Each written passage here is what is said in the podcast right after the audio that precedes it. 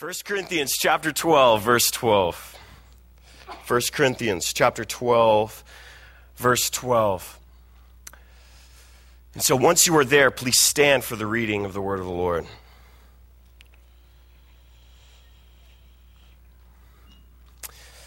1 Corinthians chapter 12 verse 12 it says for as the body is one and has many members but all the members of that one body being many are one body so also is Christ. For by one spirit we were all baptized into one body whether Jews or Greeks whether slaves or free and all have been made to drink into one spirit. For in fact the body is not one member but many. If the foot shall say because I am not the hand I am not the body is it therefore not of the body? If our ear should say, Because I am not an eye, I am not of the body, is it therefore not of the body? If the whole body were an eye, where, uh, where would it be? Where would be the hearing? If the whole were hearing, then where would be the smelling? But now God has set the members, each one of them, in the body just as He pleased. And if they were all one member, where would the body be? If you go down to verse 27, it says this. Now you are the body of Christ and members individually. And God has appointed these in the church first apostles, second prophets, third teachers. After the miracles, then gifts of healings, helps, administrations, varieties of tongues. Are all apostles? Are all prophets? Are all teachers? Are all workers of miracles? Do all have gifts of healings? Do all speak with tongues? Do all interpret? But earnestly desire the best gifts. And yet I show you a more excellent way. This is God's word. You ready? Lord, we, uh, we are excited to learn from you tonight. I pray, Lord, that you would speak truth into our lives and that as we learn more about you and who you are, we would learn more about ourselves. And so, Father, anoint this night. We love you, Lord, and it's in Christ's name we pray. Amen. Have a seat. Have a seat. So, tonight's going to be a little different. Usually, when I'm up here, I'm a little preachy, right? Just a little bit. I mean, I'm, I'm a preacher. That's what I'm supposed to do. But tonight, uh, we're gonna we're gonna be a little more teachy tonight. Does that make sense? There's preaching and then there's teaching. Preaching is admonishing, encouraging, speaking on one's life. Teaching is informing, right, on how we can encourage one another, right. And so tonight we're going to be a little more teachy. Uh, I have a slideshow to prove it, right? I have a slideshow, and we're going to be learning about all the spiritual gifts tonight. This would be a great night to take notes if you have pens or if you have your phones. This is an excellent night to take notes. We're going to be going through all 19 listed spiritual gifts in the Bible.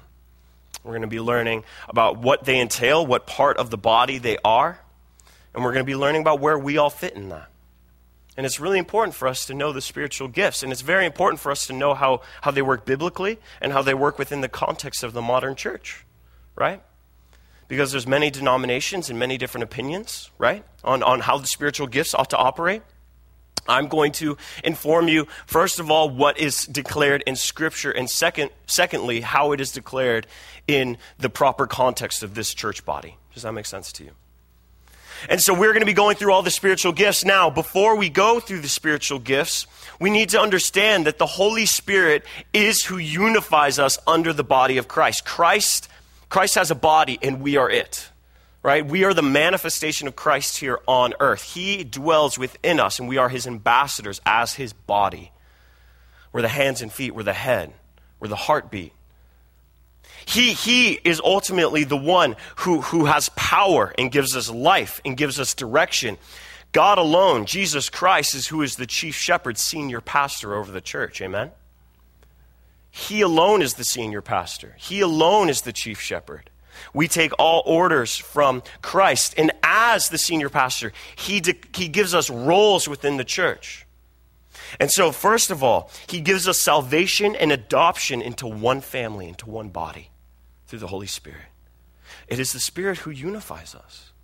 We are all of the same Spirit, of the same baptism. It says right here in verse 12 For as the body is one, and has many members, but all the members are of that one body, being many, are one body in Christ. For by one Spirit we were all baptized into one body, whether Jews or Greeks, slaves or free, and have all been made to drink into one Spirit. this means that our socioeconomic status, our gender, right? the, the different places we are, our ethnicities and races, our backgrounds, our cultures, they play no part in the roles that we have in the church. God has equipped you all specifically for a certain role. And we are all unified, though. We, we, we must realize that we aren't, we aren't people, and we shouldn't be. There's a lot of people that think we should categorize people. Does that make sense? Oh, here's the people the gift of teaching over here. People the gift of tongues over here. People the gift of helps and service over here. And, and people want to categorize themselves, but, but the reality is we're all unified in one body. We cannot be categorized. If we had nothing but an entire church of teachers and preachers, it would be an awful church. Just letting you know. It would be dirty, right? The toilets wouldn't be cleaned, worship would stink, everything would be off, right? If we only had teachers here at the church. Does that make sense? So we, we, we, all, we all play a pivotal role, but we are all unified in one body. The second thing that the Holy Spirit allows us to do, He allows us to serve one another just as Christ has served us. It says in verse 18, But now God has set the members, each one of them, in body just as He pleased. And if they were all one member, where would the body be? This means that when I break my arm, my other arm helps it, right? You see, I, I, injured my shoulder in high school, and as a result, all the other muscles around my shoulder started to help and compensate for my hurt shoulder. The same thing happens within the body of Christ. When one member is injured, other members come to help it. And the hand should never say to the foot, "Oh man, I wish I wish I was like you, man. You get to you get to walk everywhere." right? The eye would never say to the ear, Man, I wish I was an ear, right? There is no jealousy amongst the body of Christ because they all serve a specific role. And so before we go into spiritual gifts, I want to establish four quick things for you. Four quick things for you. First, I want to establish the fact that Jesus loves his church. He loves his church. He refers to the church as his bride his bride. You, as the church, are his bride, his precious beloved. That's who you are to Christ.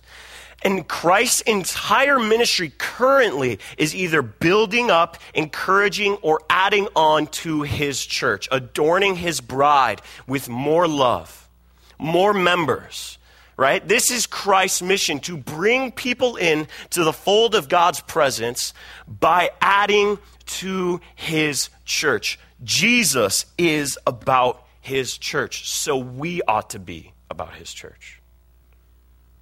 Christ is about his bride, so we ought to be about his bride. So I never trust someone who says, oh, I love Jesus, but I really, his church, I, I don't like so much.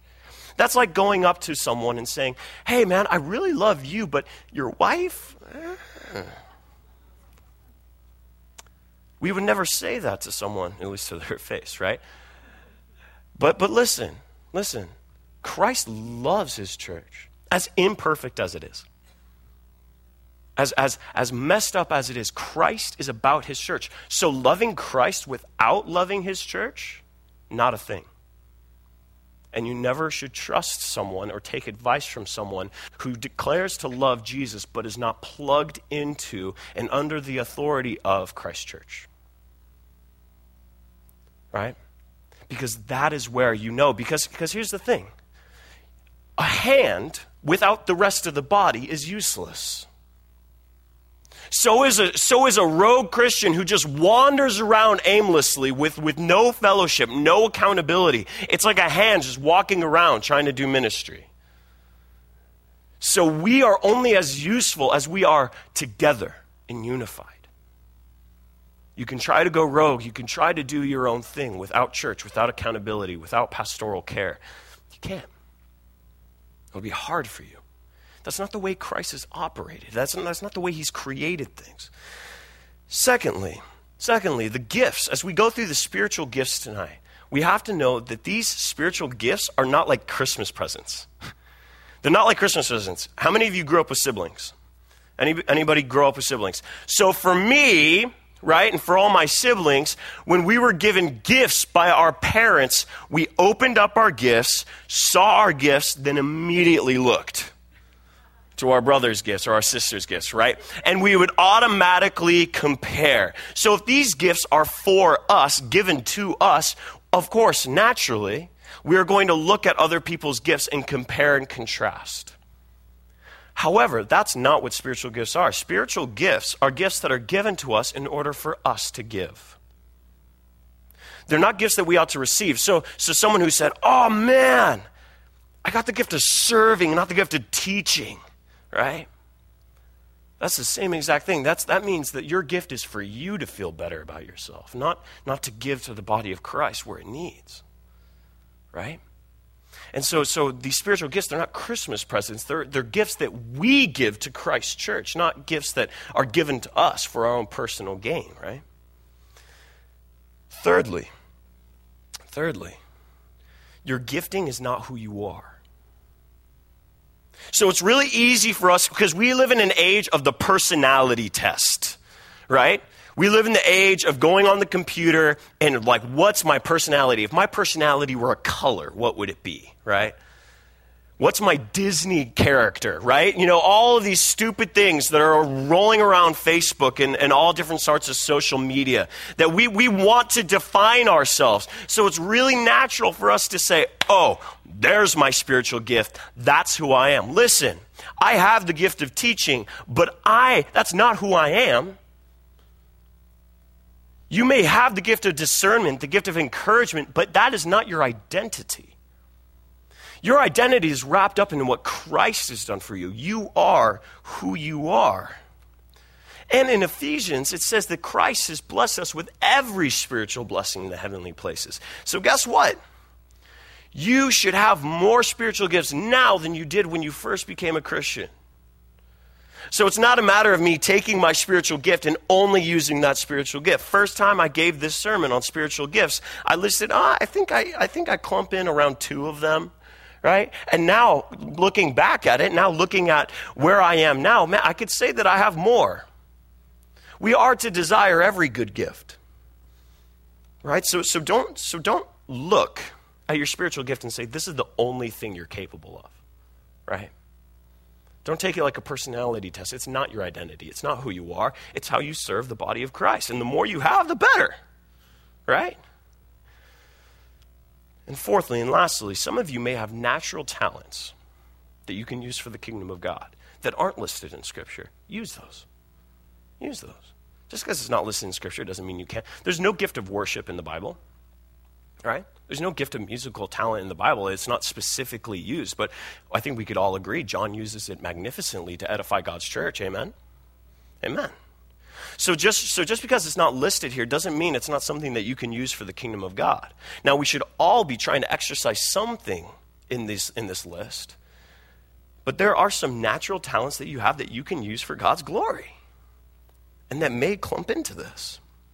And so we're going to get into it.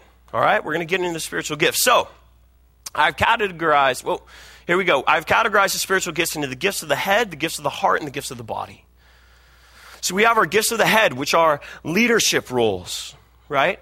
Or the eyes, the people who discern and see, the people who are speaking into the church's life the people who are, who are running the church, right? This is the church leadership. Naturally, this is going to be less people, but this does not mean that you cannot exercise it in your regular context. So just because you're not in church leadership necessarily doesn't mean you can't exercise these gifts at your work, at your jobs, to edify one another. But this is generally the gifts of the head. The gifts of the heart are those, the internal organs of the church those who are lifting up and building up and taking care of the body and the head, the heartbeat, the lungs, the breath of the church. And then we have the gifts of the body, those who get into the world and do the nitty gritty things, the heavy lifting, the evangelism, getting into the world, as we all should be doing, right? We can't clump ourselves into one specific category. But this is how the body of Christ operates the gifts of the head, the gifts of the heart, and the gifts of the body. So, first, we have the gifts of gifts of the head, the leaders and the visionaries of the church. And this starts with the gift of apostleship. Now, many people would say that the, the apostles are, are gone, right? There's no more apostles around, but there is still the gift of apostleship. You see, the gift of apostleship, guys, are people that are, are used to move large movements for the kingdom of God. These are the people like your, your Billy Grahams and your Martin Luther King Jr.'s. These are the people leading large movements for the kingdom of God. All right, the big Billy Graham's, Chuck Smiths of the world. Right? This is the gift of apostleship. People used by God to use large movements. Some of you are that. Some of you are not. That's okay. Right? Amen? Next is the gift of shepherding and pastoring, as we see in Ephesians 4, verse 11. These are those that are called to have a flock of sheep, people to care for. And listen, listen, pastors and shepherds, listen, the, the, the spiritual gift, there, there's the role of pastor and shepherd, and then there's the gift of pastor and shepherd. I would say the role of pastor and shepherd is, is much different from actually exercising the gift. I say that mostly men are shepherds and pastors in the church leadership, right? As, as prescribed to Calvary Chapel theology. However, every single mom has to have this gift, right? Every single mother must have the gift of pastoring and shepherding. These are people that God has entrusted a flock of sheep to them. His most precious people. He gave this call to Peter. He said, Peter, do you love me? He said, Yes, Lord, you know that I love you. He said, Feed my sheep. Feed my sheep. Pastors and shepherds, they identify those that need feeding, that need caring for, and they take them in. This is the role of a pastor. Is Pastor Rob, Pastor Tony, Pastor Brett, Pastor John, Pastor Mark, Pastor Marty, and myself. All of us have been called as pastors. We have specific uh, little flocks that we look after, and then large, the larger body of Christ here at Godspeak that we look after. And it is our job to defend you. It's our job to love you and care for you and give you what you need, the, the right food that you need. That's the gift of pastoring and shepherding. Third, we have the gift of discernment. The gift of discernment, guys, is that you understand God's will and purpose a little bit more than most people. Right? You are in tuned to what God is doing in the lives of people. Now, there are four types of people in this world.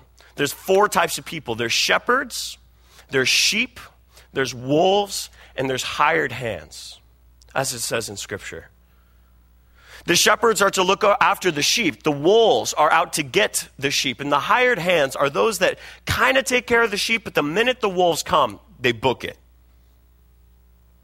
And so, someone with the gift of discernment is able to discern that person's a shepherd, that person's a wolf, that person's a sheep, that person's a hired hand. The people the gift of discernment are able to look. Now, now some people are judgmental and say they have the gift of discernment, right? Some people just like judging people, right? That's not the gift of discernment. The gift of discernment is when we look at people, we see God's plan in their lives. We understand their true motives. Now, as I have been a youth pastor for the past six years, I have had to develop the gift of discernment. And as many of you who are parents have had to develop the gift of discernment when your kids are lying and when they are not lying, right? That's the gift of discernment. That's something that the Holy Spirit gives for the sake of edifying Christ's church, for the sake of saying, do you know what, guys? That person's a wolf. We need to handle that. Hey, this person's a shepherd. What, what are we doing to cultivate that gift in them? This person is a stray sheep. How are we bringing them in? That's the gift of discernment. Does that make sense? Next, following the gift of discernment is the gift of teaching that we find in Romans 12, Ephesians 4, and 1 Corinthians chapter 12. Teaching, guys, is that you love God's word, but not just to read God's word. Does that make sense? You love God's word, but not just to read it. You have to, absolutely must tell somebody. You must tell somebody. This is the gift of teaching at its core. You have to tell somebody about the things that you have learned. There are some kids in my youth group where they, they, they study something and they cannot help but text me right after they learn something. That's the gift of teaching. Where, where you learn something, you take in information, and for some reason, you can't completely process it unless you speak it to somebody. Now, now, in order for I have the gift of teaching, people have to be able to understand you, right? There's a lot of people who love to tell me what they learned, but I can't understand a word they say. right? They have to be able to properly articulate what they've learned. A prime example is, is Pastor Mark and Pastor Rob, right? Pastor Mark and Pastor Rob, anytime they're learning something, you see, eh, they're not just taking sermons and regurgitating them. They're not finding sermons online and just like spitting them out to you in an eloquent fashion. These are people that have done their research. They, they, they get into the Word of God and they're so excited about it that they have to express it to you on Sunday mornings or Sunday nights. They have to. That's the gift of teaching. Next, guys, is the gift of administration. The gift of administration, guys, is that, okay, how many of you, your desk, just all the pens are in the right place at the right point? Your bed is always made, right? Your closet is well organized. There's some of you like that, where everything has to be neat and in order and nice, right? These are usually people who may have the gift of administration within them. A prime example of this is Pastor Brett here at the church. Pastor Brett is so incredibly organized, and he uses that to organize and mobilize people. Where he looks at people and he understands how to organize them into certain groups so that they could be useful for the kingdom of God. The people of administration tend to be good with money and finances. Pastor Denny and Pastor Tony have the gift of administration. They use it to help us with the finances here at the church. Those are the people with the gift of administration, and they need to be in leadership, right? Because typically the people like me with and pastor rob with the gift of teaching and prophecy uh, we are so scatterbrained it's not even funny right? So we need people with the gift of administration right? Then we have the gift of leadership as we find in romans chapter 12 now leadership is mobilizing people towards a cause. Now these are people that want to inspire and lead people to the kingdom of God. But here's one thing that you need in order to have the gift of leadership. You want to know you have the gift of leadership? Guess what? People follow you. There's a lot of people who are like, I have the gift of leadership. They turn around, there's no one there, right? No one there, right? A lot of people want the gift of leadership, but not many people have the gift of leadership. And God has made that specifically for a purpose, right? In a room of all leaders, nothing gets done. Leaders need to be in the minority. Does that make sense? Leaders need to be in the minority. You have people like Moses and David, right? The gift of leadership. I have all the, the 12 apostles, the 70 disciples, people with the gift of leadership, able to mobilize people. Now, not everyone has this gift, even those that desire it. And here's the thing a lot of people want this gift, so I'm, I'm going to tell you if you cannot make decisions for people without stressing out, work on developing your gift of leadership because you don't have it yet, right? In order to have the gift of leadership, you need to be able to mobilize people and move people and lead people without having an anxiety attack every single time, right? Those are people with the gift of leadership. And so those are the gifts of the head. Those people tend to be in the minority because it's necessary. It's necessary in that way. However, every one of these gifts needs to be exercised in some way, shape, or form in the household, right? Each husband and wife needs to exercise these types of things in order that they could both lead their household well. Teachers need these gifts, right? That are managing a classroom. People who have jobs and people under them, they need to be able to exercise these spiritual gifts. However, we need to make sure these spiritual gifts, they are all, they're not just talents that we have that we can use to have our own personal gain. These are all things in order to advance the kingdom of God. Amen? And so now we get into the essential, what, what I believe, all of these are equally important, but I, I, I believe that this is, these are gifts, the gifts of the heart, that are lacking sometimes in, this, in, in the kingdom of God, in the body of Christ. At least from my own observations, even at this church, I see there's, there's a kind of a lack of these types of spiritual gifts. Now, I'm not saying there's a lack of spiritual gifts, I'm saying there's a lack of exercising them, right? We all have gifts that God has given us. It says that He has granted us every spiritual gift from the heavenly places. It's a matter of us recognizing this about ourselves and exercising them to benefit others, right? So the gifts of the heart, the first one, whoa now. Gift of wisdom. Gift of wisdom. These are the people that are counselors and advice givers. The counselors and advice givers. Now, have you guys have you guys ever had your headphones and you put them in your backpack, you put them in the back of your car, and you take out your headphones and they're in this impossibly crazy knot and you just can't get your headphones untangled. Anybody have this problem? Just me? I'm, I'm the only. Okay. So we, there's the, have any of you had a shoelace that just cannot come untied? Or just, I don't know how it got there, but it's all contorted and weird? Or you have an extension cord for some reason, you thought you wrapped it up well, but it's just insane and there's no way of unraveling it, right? The people with the gift of wisdom love those knots. They love those knots as it applies to human beings. They love seeing the intricacies of people's issues and saying, Do you know what? How can I help you and counsel you into untying those knots in your life? How can I use God's word to apply it to the situation you're in here? This is an incredibly precious gift in the kingdom of God you, you are able to come alongside people that are suffering and going through issues and problems that we all go through. And you're able to take God's word and accurately apply it into how they can untie that spiritual knot. Right? Spiritual gift of wisdom. Alongside that is the spiritual gift of knowledge. We see this in 1 Corinthians chapter 12. Gift of knowledge. These are the scholars and nerds of the Christian community. You love reading books about dead people, right? You love just the smell of books and the smell of wisdom and knowledge. You have a library, whether it's big or small. You love knowledge. You seek knowledge. You want to know more. You are a scholar of God's word, as Solomon was. Now, now, what I've noticed in the kingdom of God, what I've noticed in the church community, is that most people with the gift of knowledge are the people that are shy, which sucks because we need you. We need you. There's some of you that are way more smart than I, I could ever be. You know far more about scriptures than Pastor Rob or I will ever know.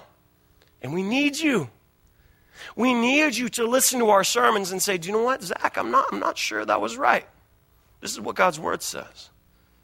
Right? We need people like that in the body of Christ where, where people are spitting out whatever they want. That's, that's the thing about our culture, right? In the blogging culture, anyone could put out their opinions anywhere, right? Anyone could put out their opinions anywhere. We need people to gift of knowledge to say, check that. Uh uh-uh. uh People with the gift of knowledge tend to be uh, rather shy sometimes, though. So I'd encourage you to get out of your comfort zone and start building up the, the body of Christ with your knowledge. We need you, right? We need you to spread the love a little bit, right? Don't take up all that knowledge for yourself. It's meant to be used. Now, we also have the gift of encouragement. I find super important. Gift of encouragement. You love motivating and bringing the best out of people. Paul always describes the Philippian church as having this gift. All right, the gift of encouragement. The gift of encouragement, guys. You love motivating, bring out the best in people. You're a generally happy person. Now, that doesn't mean life is awesome all the time, but generally, you have this joy about you that you love to give to others. It's infectious because God has wired you to see the best in people and the best in situations. Man, I'll tell you, I'll tell you something. As a pastor, I don't think people always fully realize that the most mean people to you are the people in the church as a pastor. I mean, even, even among all believers, some of, the, some of the most mean and nasty people are the people that you're trying to help and shepherd and guide, right? And I'll tell you what, there's some of the, some of the worst times in my life have been a result of what Christians have done to me, not what the world has done to me, but what Christians have done to me in this church, in our community. And I'll tell you something, every once in a while, one of my youth kids, it's usually a youth kid, will come up to me and say, I'm so, I'm, I'm so glad of what God's doing in your life. Thank you for helping me. My life wouldn't be this way without you. Now, I don't, I don't, I don't take that as uh, puffing on my pride. I take that as what a great encouragement that I know didn't come from you, but came from the Lord. Guys, there's hurting people here. There's hurting people. Now, now one thing, now one thing among my friend group, I don't know around your friend group, but when, when friends tend to get together, there, there tends to be some, uh, some jokes that just fly around, right? Jokes fly around. We like to put each other down a little bit, keep each other humble sometimes. But I'll tell you, something I started praying for last year was God, just really give me the gift of encouragement more. Give me the gift of encouragement. And you're allowed to do that. You're allowed to say, Lord, give me this gift, please, so I can exercise it for my friends, for my church body, for my family. And so, I, I, and, and so instead of just giving me the gift of encouragement, God gave me opportunities to encourage people, right? To speak into people's lives. Some of you have this gift. You have this natural inclination to just see the best in people and what God is doing in people's lives. Use that. Text people out of nowhere. If God's put someone on your heart and you're just like, man, I'm really thankful for this person, tell them. Because likely God has put that on your heart for a specific reason. They're going through a hard time right now. And as the body of Christ, we need to come alongside each other and help each other heal in that manner. The gift of encouragement, they're the life force, right? They're, they're the lungs of the church. They're the ones keeping people breathing, keeping people running and going. It's extremely important. And alongside that, we have the gift of prophecy, which we find in Romans 12, 1 Corinthians 12, 1 Corinthians 12. Paul actually calls this one of the most important gifts. He says, A lot of you like the gift of tongues. I would rather you have the gift of prophecy. Paul says that. He gives it, he gives it this higher, higher form, the gift of prophecy. And the gift of prophecy, essentially, according to Scripture, is, is, is speaking the truth of God's word into certain situations in life. It's taking God's word and applying it to people and situations. That is the gift of prophecy. My buddy Kyle has this gift. One of my friends, Kyle, and he, he just go and, and he'll, he'll be walking around and he'll be in prayer for people. And he'll just be walking uh, on campus at Channel Islands. He's, you know, he, he's a senior there at Channel Islands. And he'll just be walking. And I've been walking with him where he's like, hold on a minute. And he goes to this random person he's never met and he just says, God's told me something about you. Here's what it is. And he'll speak into their life in a certain way. And I've seen people just break down in tears. Wow, this is witchcraft. Like this is so weird, right? But but it's it's awesome. It's the gift of prophecy. Some of you guys, you have friends that are suffering. You have people in your lives. And there's specific words that God gives you about them. Share that. And that that that takes being in tune with God's character, right? And so there's the gift of prophecy where we speak into people's life. Paul really, really, really, really emphasizes this gift because it is the mode by which we really build each other up. It's the gift of prophecy, prophesying into people's lives, saying, Do you know what? God loves this about you. And do you know what? God doesn't love this about you. right? Here's some parts of your life that God is stoked on. Here's some parts of your life that you really need to work on for the glory of Christ. We're allowed to do that as brothers and sisters. You guys know that? You don't have to tiptoe around each other. You don't have to do that. We as Christians should be able to take correction from one another as well as encouragement. We should have that type of relationship with one another where we could speak into each other's lives. That way, that way, only thing, if the only thing you have in common is that you come here and look in one direction for 45 minutes, that's, that's wrong, right? That's the only thing you guys have in common is that you sit here on Wednesdays and you look this way for 45 minutes. You're doing the body of Christ wrong. Get to know people here. Join a quad, right? Join a discipleship group get involved and start knowing people around the church so you can start actively encouraging and prophesying in people's lives. Man, that's powerful. Way more powerful than anything I can say, or Pastor Rob can say, or Pastor Mark can say. Far more powerful. I've listened to sermons my entire life. I listen to about, I'd say, six or seven sermons a week. Nothing compares to when a church member comes up to me and says, Do you know what? This is what God showed me. Take it or leave it. And it's usually something that is super impactful in my life. That's the gift of prophecy, and that's super important. That is necessary. Paul says, I would rather all of you have the gift of prophecy. Forsake all gifts. If all of you had the gift of prophecy, it would be amazing. right? We also have the gift of faith, as we see in 1 Corinthians chapter 12. We have the gift of faith. These are the prayer warriors, right? These are the people that pray big. These are the people that are here on Sunday nights at 5 praying for the entire congregation. These are the people that believe, that believe that God can do amazing things, so they will go after it and they'll pray to Him in faith.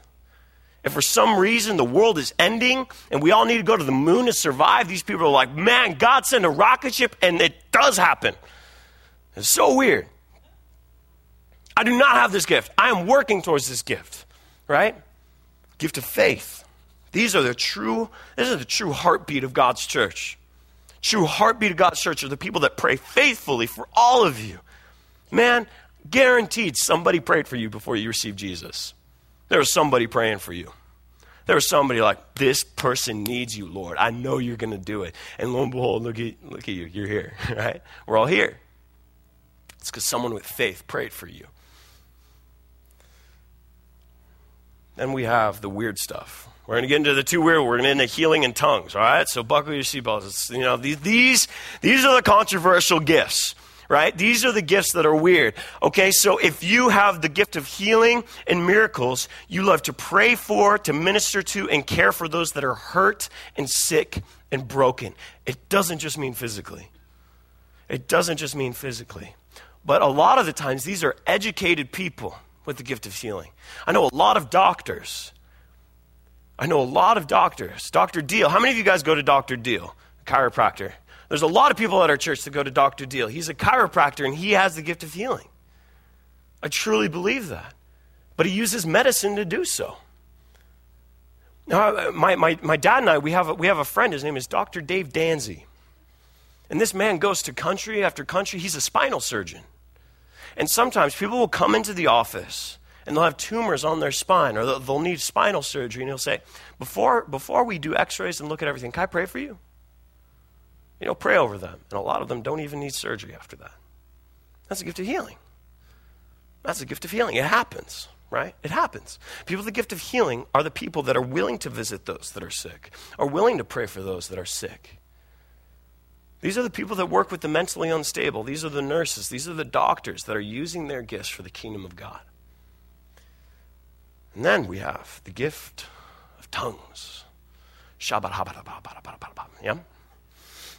When I, when I picture the gift of tongues, I picture like, you know, in the deep south, dancing with snakes, like all over the place. Ah, bit me out, You know, I, I, I picture these types of people in the gift of tongues. Now, now, we must look at the gift of tongues biblically. We must look at the gift of tongues biblically. In 1 Corinthians chapter 14, please turn there with me. This is very controversial. 1 Corinthians chapter 14. 1 Corinthians chapter 14 verse 5 it says this I wish or it says in verse 4 first of all he who speaks in a tongue edifies himself but he who prophesies edifies the church I wish you all spoke with tongues, but even more that you all prophesied. For he who prophesies is greater than he who speaks in tongues, unless indeed he interprets, that the church may receive edification. But now, brethren, if I came to you speaking with tongues, what shall I profit you unless I speak to you either by revelation, by knowledge, by prophesying, or by teaching? Even things without life, whether flute or harp, when, when they make a sound, uh, they all make a sound. Unless they make distinction of sounds, how will it be known what is piped or played? For if a trumpet makes an uncertain sound, who will prepare for battle? So likewise, you, unless you utter by the tongue words easy to understand, how will it be known what is spoken? For you will be speaking into the air. There are, it may be, so many kinds of languages in the world, and none of them is without significance. Therefore, if I do not know the meaning of the language, I shall be a foreigner to him who speaks, and he who speaks will be a foreigner to me. Even so, you, since you are zealous for spiritual gifts, let it be for the edification of the church that you seek to excel. Many people look at the gift of tongues as some higher form of spirituality. There are many denominations, like Hillsong, for example, that believe if you cannot use the gift of tongues and you don't have a, a language in the gift of tongues, you're likely not saved. This is a very this is very common among many denominations. We need to understand that Paul says, if I have the gift of tongues, it's meant between me and God. So, so there's many people with the gift of tongues. It's meant between you and God. Unless there's someone to interpret what you're saying, Paul is saying it's useless to the church, useless to the edification of the body. He's saying you might as well be speaking to the air because no one understands you. He's saying unless there's distinction in your words, how is anybody going to be able to understand you? So if, if I got up here and started speaking Russian, the only person who's going to understand me is Max, right? So, so, so it would be virtually useless to most of you unless you speak Russian. So I'm not going to come up here and start speaking a foreign language that has no use to you. Paul is saying the same thing with the gift of tongues. He's saying it's beautiful for unity between you and God if you have the gift of tongues. But it, it's, it's virtually useless unless someone's there to interpret for you. So if someone, so if someone who spoke in some native African dialect, if they came up here and preached, they would need an interpreter up here for you guys to be edified by it. And so there's a lot of people that healthily have people speaking the gift of tongues, but they also have people interpreting for them. But Paul says, Do you know what? I would rather you just prophesy and teach over people. I'd rather you just do that. Because that way everyone can be edified, not just a few. And so we, we need to understand that when we look at people dancing around and speaking in tongues. Because I've had a few people at our church that have, have come from a lot of churches, especially down south, who are now here in California. And, and I had a youth girl actually come up to me and ask me, Why don't you guys speak in tongues here? We have a couple of leaders in our youth group. Uh, Amanda Begg, she'll actually tell you that she's gone to a few camps with Lighthouse where, where, they, where they go up to a camp and all of a sudden everyone's speaking in tongues. And she, and, and, and she explained, she, she asked her leader, she's like, How do I speak in tongues? And the leader said this to her Oh, you just kind of start like rolling your tongue until something comes out. Kids here in California in our community are being taught that. Guys, guys, that is there's no edification there. There's no use for that in the kingdom of God. Right? Language between you and God, that's beautiful and magnificent. A lot of people who have that. Rob, Rob will even admit there's, there's a couple times where he has had that type of experience between him and God, but he would never come up here. He's never come up here on the pulpit and try to speak to tongues to you guys, right? Because he knows that he might as well be speaking to the air. It's very important for us to understand about the gift of tongues. I, I spend so much time on that because it's, it's very important. It's very important for us to know because it's a very controversial thing. So, anytime, anytime someone tries to talk about the gift of tongues to you in a way where, oh, yeah, but everyone should exercise the gift of tongues, and all you have to do is this and this and this, just take them to 1 Corinthians chapter 14, okay? And say, all right, I'll do that if you can reconcile this passage of Scripture for me, okay? And so, lastly, guys, we have the gifts. Whoa, whoa, whoa. We have the gifts of the body.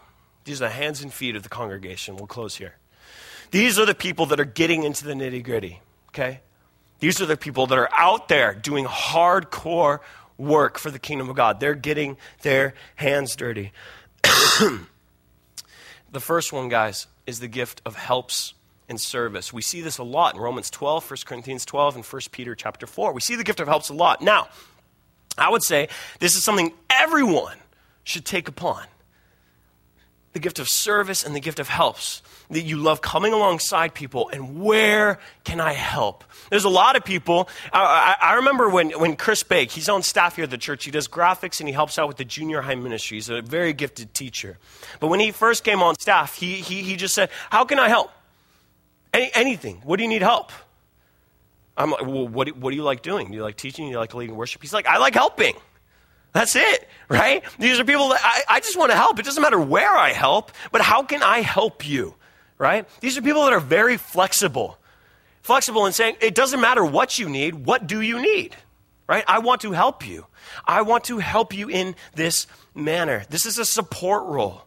They don't come with an agenda that people may say, like, I, I feel called to do this. You know, a lot of people are saying, I, I, I just have this vision. I have this thing. I want to go forward. I want to implement this in the church. But the people of the gifts are saying, uh, the people of the gift of helps are saying, I understand that you're called to this. How can I help you and encourage you in that? Right? So, so, so, so some people are visionaries and, they, and they're like, this is the mission. People that give to helps are like, amen to that. How can I help you, brother? Right? Those are the people that give to help. Super valuable. Then we have the gift of evangelism, right? We have the gift of evangelism. This is ministering and preaching to specifically non believers. Non believers. Everyone is called to this role. However, some are just better at it, right? We're all called to speak and minister to non believers. Amen? We're all called to that. Nobody's exempt from that.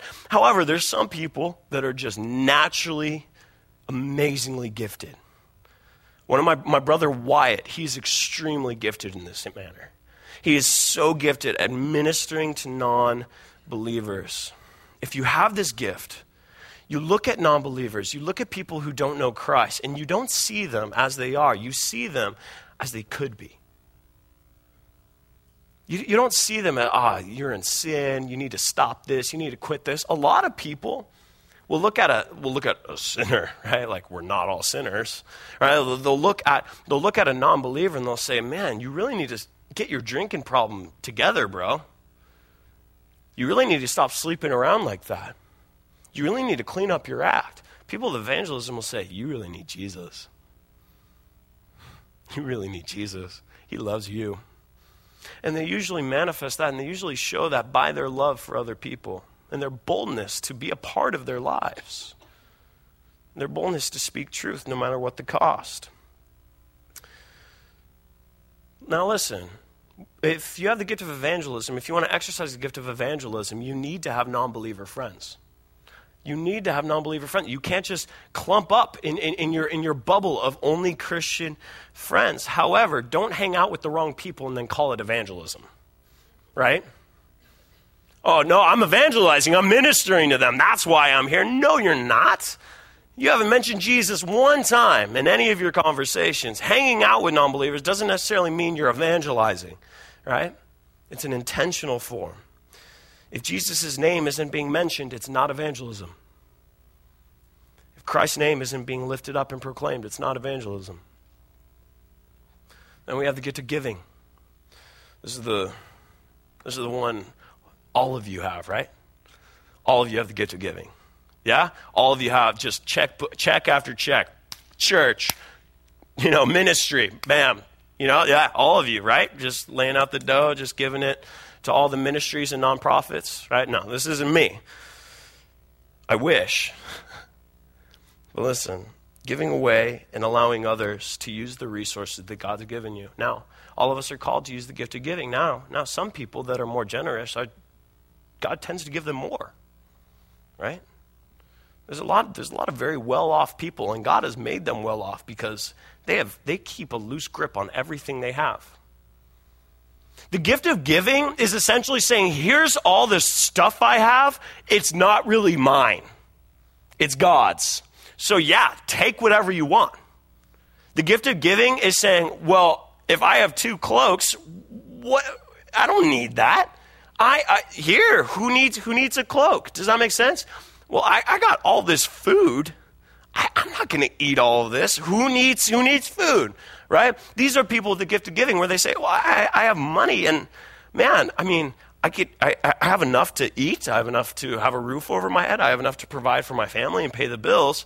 But there's, there's, this, there's this small, like $10 that I'm not using. Well, I'm going to give that away. Those are people the gift of giving, right? They take the excess and they say, well, it's not, it's not mine, anyways. They don't just give the excess, though. They give the what? What do they give? The tithe, the first fruits. Because everything that's, that's given to them isn't theirs, right? So they're like, oh man, it's payday. That means I get to start giving. And they get stoked over that. They get excited over that. I'll tell you something. There's a, there's a specific amount of money. I don't make tons of money, but there, there's a specific amount of money where I'm like, oh, sweet. So this person gets this, and this person gets this. I get my paycheck, and, and I go to the bank, and I get cash. I don't like, I don't like, I don't like checks. I, I get cash. I'm like, all right, this goes to that, this goes to that, and this goes to that. And I love that. It, it brings me joy it brings me a lot of joy. People with the gift of giving, that is, that is a gift of the body right there. They are providing in a very tangible way. Now remember the parable of the widow who had only one little mite. Right? There's these rich people just getting piles and piles of cash, and this little widow, all that she had was a little tiny penny. And Jesus says, You know that woman that gave the little penny? She gave way more than all these people combined. Because it's all she had. God loves that. God loves that. On top of that, gift of mercy. If you have the gift of mercy, you love hurting people. Not like hurting. You don't, you don't love hurting people, right? You love hurting people, people that are hurting, right? You don't love like hurting people. Weird way to describe it. You don't love like hurting people. You love people that are hurting, right? You love hurting people. You love to, you're the one who's visiting the hospitals right? You're the one who's going to your friends who are sick. Hey, the kids, uh, the, the, the new family that just had a baby, you're the one bringing them the meal, right? People that gift of mercy, people who, who are unable to really help themselves. You want to help. When you see homeless, when you see the mentally handicapped, you hone in on them and you say, God loves them. They can't give anything to me. They can't give anything back to me. What a great way for me to show the love of God. I can't give anything to God, but He loves me and provides for me. He can't give anything to me. What a great way for me to show the gospel in that way. These people can't return anything. I am going to give to them. And in doing so, showing the love of Christ. That's the gift of mercy. Lastly, lastly, so you guys can all take a deep breath. Oh, we're almost done. You guys didn't want to go through a college course, but I think this is really important for all of us to know, right? Lastly, is the gift of hospitality. Gift of hospitality. These are the people that make it their goal in life to make people feel welcomed into God's family. They open up their homes and their time to people. They open up their resources. Their lives are open. Their lives are available Christ comes with us with open arms, saying, All that I have is yours. The entirety of the kingdom of God, that is my inheritance, I'm going to give to you. I'm going to make you feel welcomed into God's family. I'm going to put you into the body of Christ. I'm going to give you a church where you feel welcomed. And those with the gift of hospitality are looking at people that are lost and don't have a family and don't have a home and just saying, Here you are. Here's the body. Here's all, here's all that I have. People that are welcoming others into their own lives. Now, listen, I, though I work in ministry and though I am a pastor, I am an extreme introvert. That means I love being alone. It is my favorite thing to do ever. It is my favorite thing. And guess what? My entire day is focused around being with people, right? My entire day is focused on being around people. And so when I get home, I want it to just be mine, right? I want to be alone. I want to be in solitude. I want to be away. But one of the biggest ways that I have found I can exercise the gift of hospitality is forsake my desire to be alone and open up my home to people. My roommates and I, we've had some great opportunities to allow people to come into our home and feel welcome my youth kids, they love to come over and they play video games and eat pizza and we do Bible studies together in my house. My house! I hate it when people touch my stuff. I hate it when people intrude on my own personal space, my bubble. I need to be alone.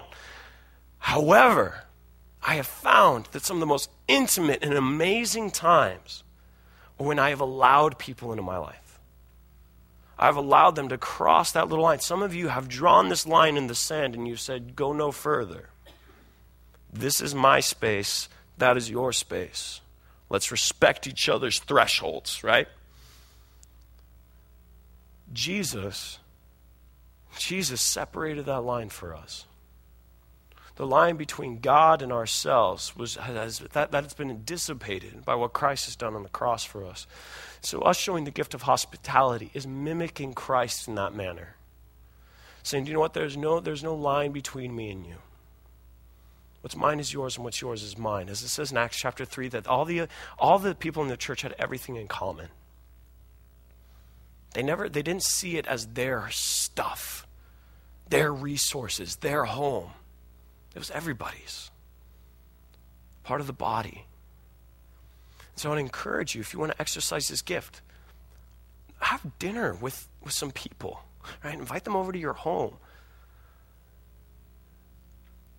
Go to a common area and allow people to experience your life. Do life together, the gift of hospitality.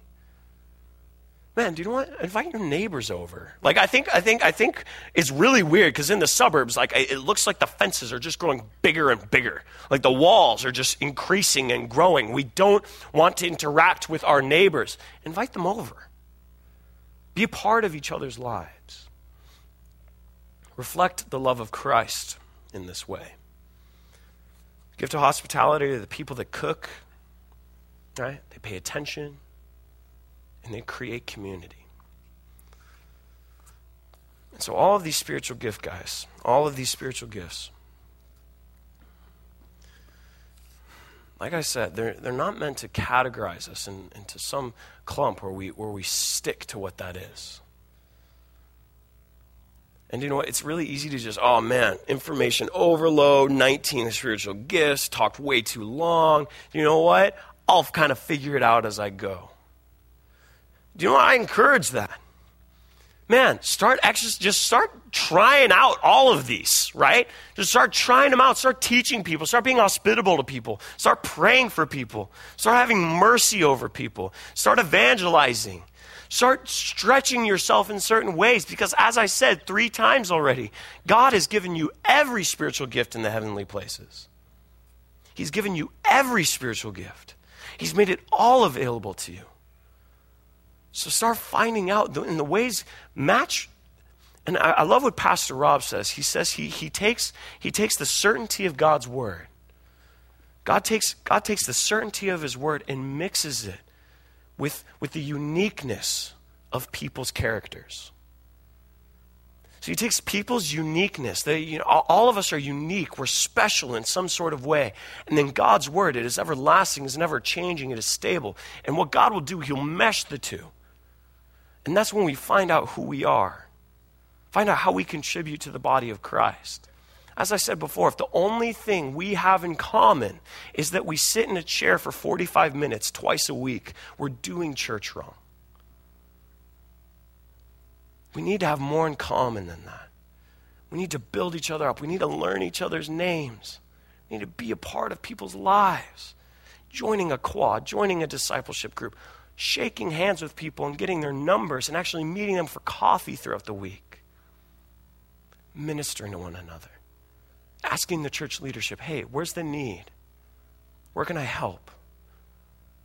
Because you're never going to learn your spiritual gifts unless you start serving, right? Unless you start serving and being active. So I'm going to pray for us and, and, and do that reflection on your own. Find out, God, where would you have me? Where would you put me? Who would you have me minister to? Who would you have me be hospitable to? What ministry would you have me be in? I'm not going to tell you that. God's going to reveal that to you as you start serving and being active. Amen? Lord, we love you. And I pray, God, that, that our home, our niche, where we feel comfortable, would not be in any specific gift. It would not be in exercising some sort of task. Lord, but our identity would be firmly established in what you have done for us on the cross. And as a result of that, Lord, as a result of us having identity in you, God, having certainty in you, that we would be able to minister and branch out to our brothers and sisters. We're all messed up. Lord, and we all need you. Use us to help each other. Lord, I, I understand fully well that there are prayers in here. People have prayed for help, people have prayed for friendship, people have prayed for guidance and wisdom and knowledge. And the person sitting next to them or across the room from them is the answer to their prayers. Lord, help us to all realize that we, and the gifts that you have given us, we are, are vessels for ministering to your bride, the most precious church. Help us to fully realize that upward and amazing calling we have. Help myself, Lord. I tend to want to just stay within my lane, what I think I'm good at, and only do that. Lord, help me to branch out. Help me to push myself, to realize, to realize how much you've truly given me. We love you, Lord. And we give this night to you, and we give the rest of our week to you, Lord. Ignite a fire in us and guide us. In Jesus' holy name we pray. Amen.